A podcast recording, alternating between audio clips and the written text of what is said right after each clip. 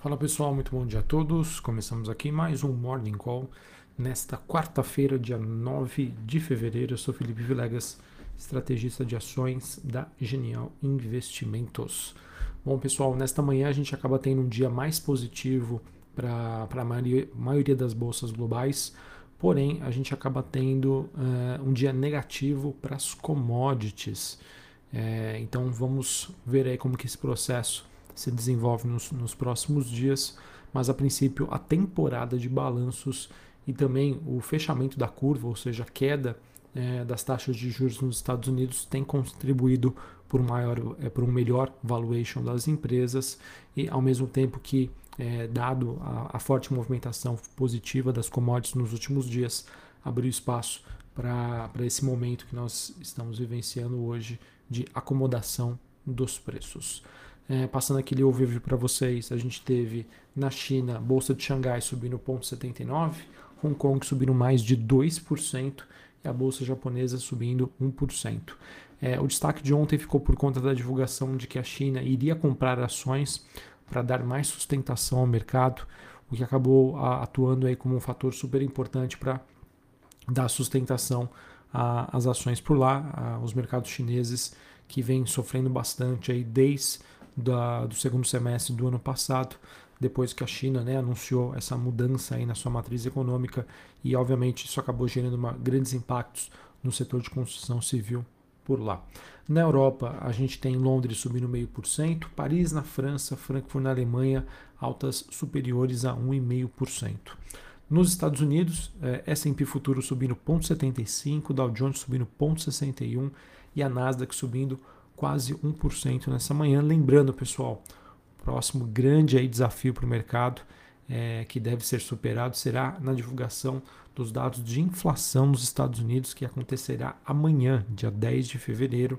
O mercado estima que os preços né, devem ter subido é, 0,04 no mês de janeiro contra dezembro, e em relação a janeiro do ano passado, uma alta de mais de 7% é, esses números realmente acabam surpreendendo bastante, sendo os maiores números desde a década de 1980.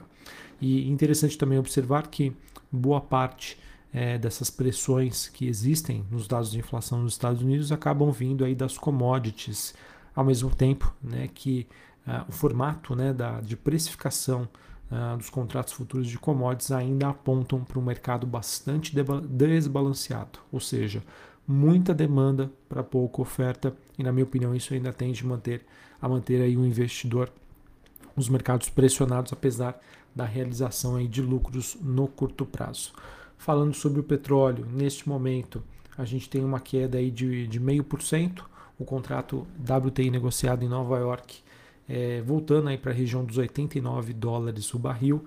Importante dizer que os estoques de petróleo divulgaram, divulgados pelo API ontem caíram em 2 milhões, é, contrariando as expectativas aí dos analistas que esperavam um aumento de 400 mil barris, mas ao mesmo tempo segue no radar né, as, as possibilidades de que o governo americano poderia suspender algumas restrições do Irã, que poderia então voltar a distribuir petróleo para outros países no mundo. Tá? Então vamos acompanhar. A gente também tem, acaba tendo um, um dia negativo para os metais industriais, cobre recuando 0,29 e o minério de ferro negociado na China com quedas em torno de 1%.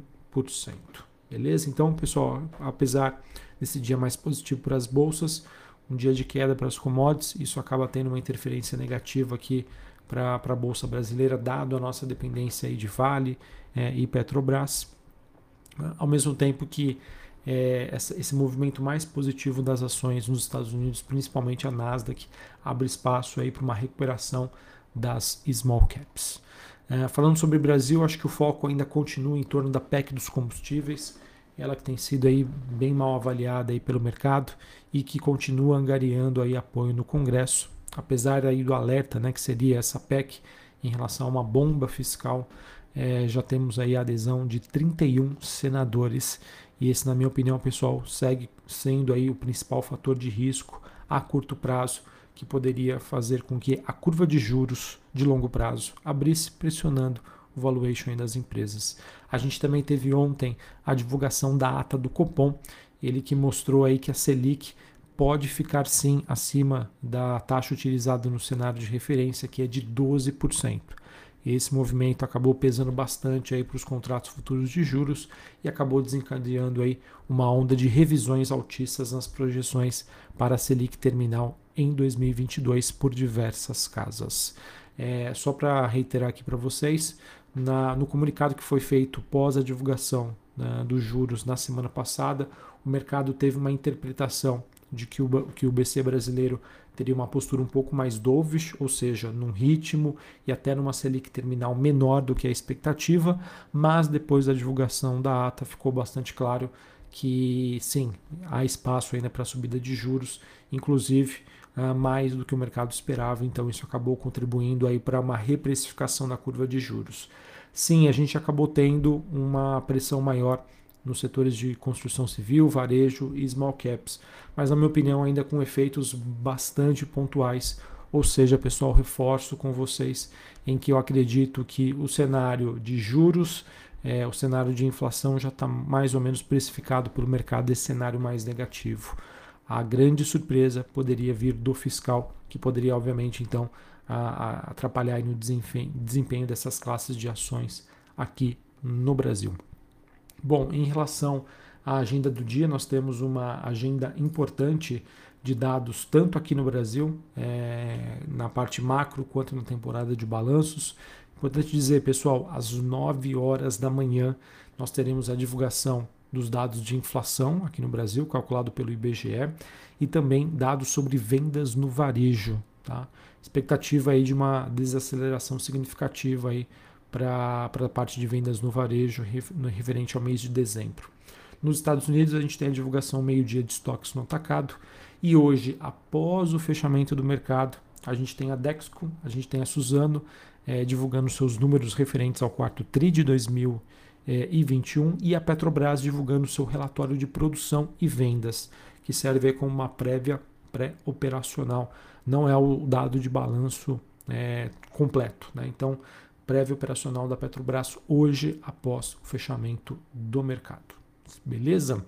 É, Para nós encerrarmos aqui falando sobre o noticiário corporativo, a gente teve uma matéria do Valor dizendo que a Braskem poderia adiar novamente aí a, oferta, a sua oferta de ações é, e que isso poderia agora sair entre os meses de março e abril devido ao cenário mais adverso aqui no, no, no país. Nós tivemos a Equatorial, ela que fez aí um follow-on recentemente. O preço por ação nessa oferta saiu a R$ 23,50, o que representa um desconto em torno de 1%.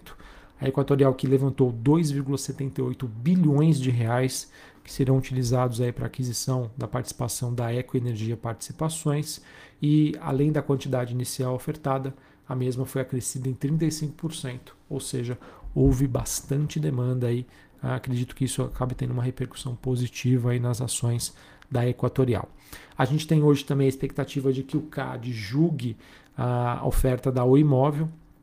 É, a gente tem várias notícias aí nas últimas semanas sobre todo um questionamento e até a possibilidade de uma interrupção dessa venda, o que seria muito negativo para a Oi, mas pelas últimas informações que nós tivemos da mídia, né, do, principalmente do broadcast do valor, há uma expectativa de que o CAD consiga bater o martelo hoje e que, ela, é, que essa venda aí seja aprovada, o que seria positivo para a companhia. E por fim, a VEG ela acabou anunciando um investimento é, em torno dos 141 milhões de reais na construção de uma nova fábrica de motores elétricos em Santo Tirso, em Portugal, para aumentar a sua capacidade produtiva. Não vejo que isso tende a fazer muito preço, mas acaba sendo aí uma notícia que passa informação sobre o plano, todo o plano de investimentos da VEG, é, fo com foco aí nessa, nessa parte de energias renováveis, ISD, motores elétricos, o que tende a contribuir para a tese de VEG no longo prazo. Beleza? Bom, pessoal, então é isso. A gente acaba tendo um dia mais positivo para as bolsas lá fora. Commodities caindo gera uma pressão é, negativa aqui para a bolsa brasileira. E todos de olho, pessoal, amanhã nos dados de inflação nos Estados Unidos. Isso vai servir aí de munição, argumento aí para o mercado começar aí a, digamos aí, precificar melhor as expectativas sobre como vai ser a trajetória de subida de juros nos Estados Unidos. E isso, obviamente, a depender de como acontecer, vai impactar diretamente aí na precificação de diversas classes de ativos globais. Um abraço a todos, uma ótima quarta-feira para vocês e até mais. Valeu!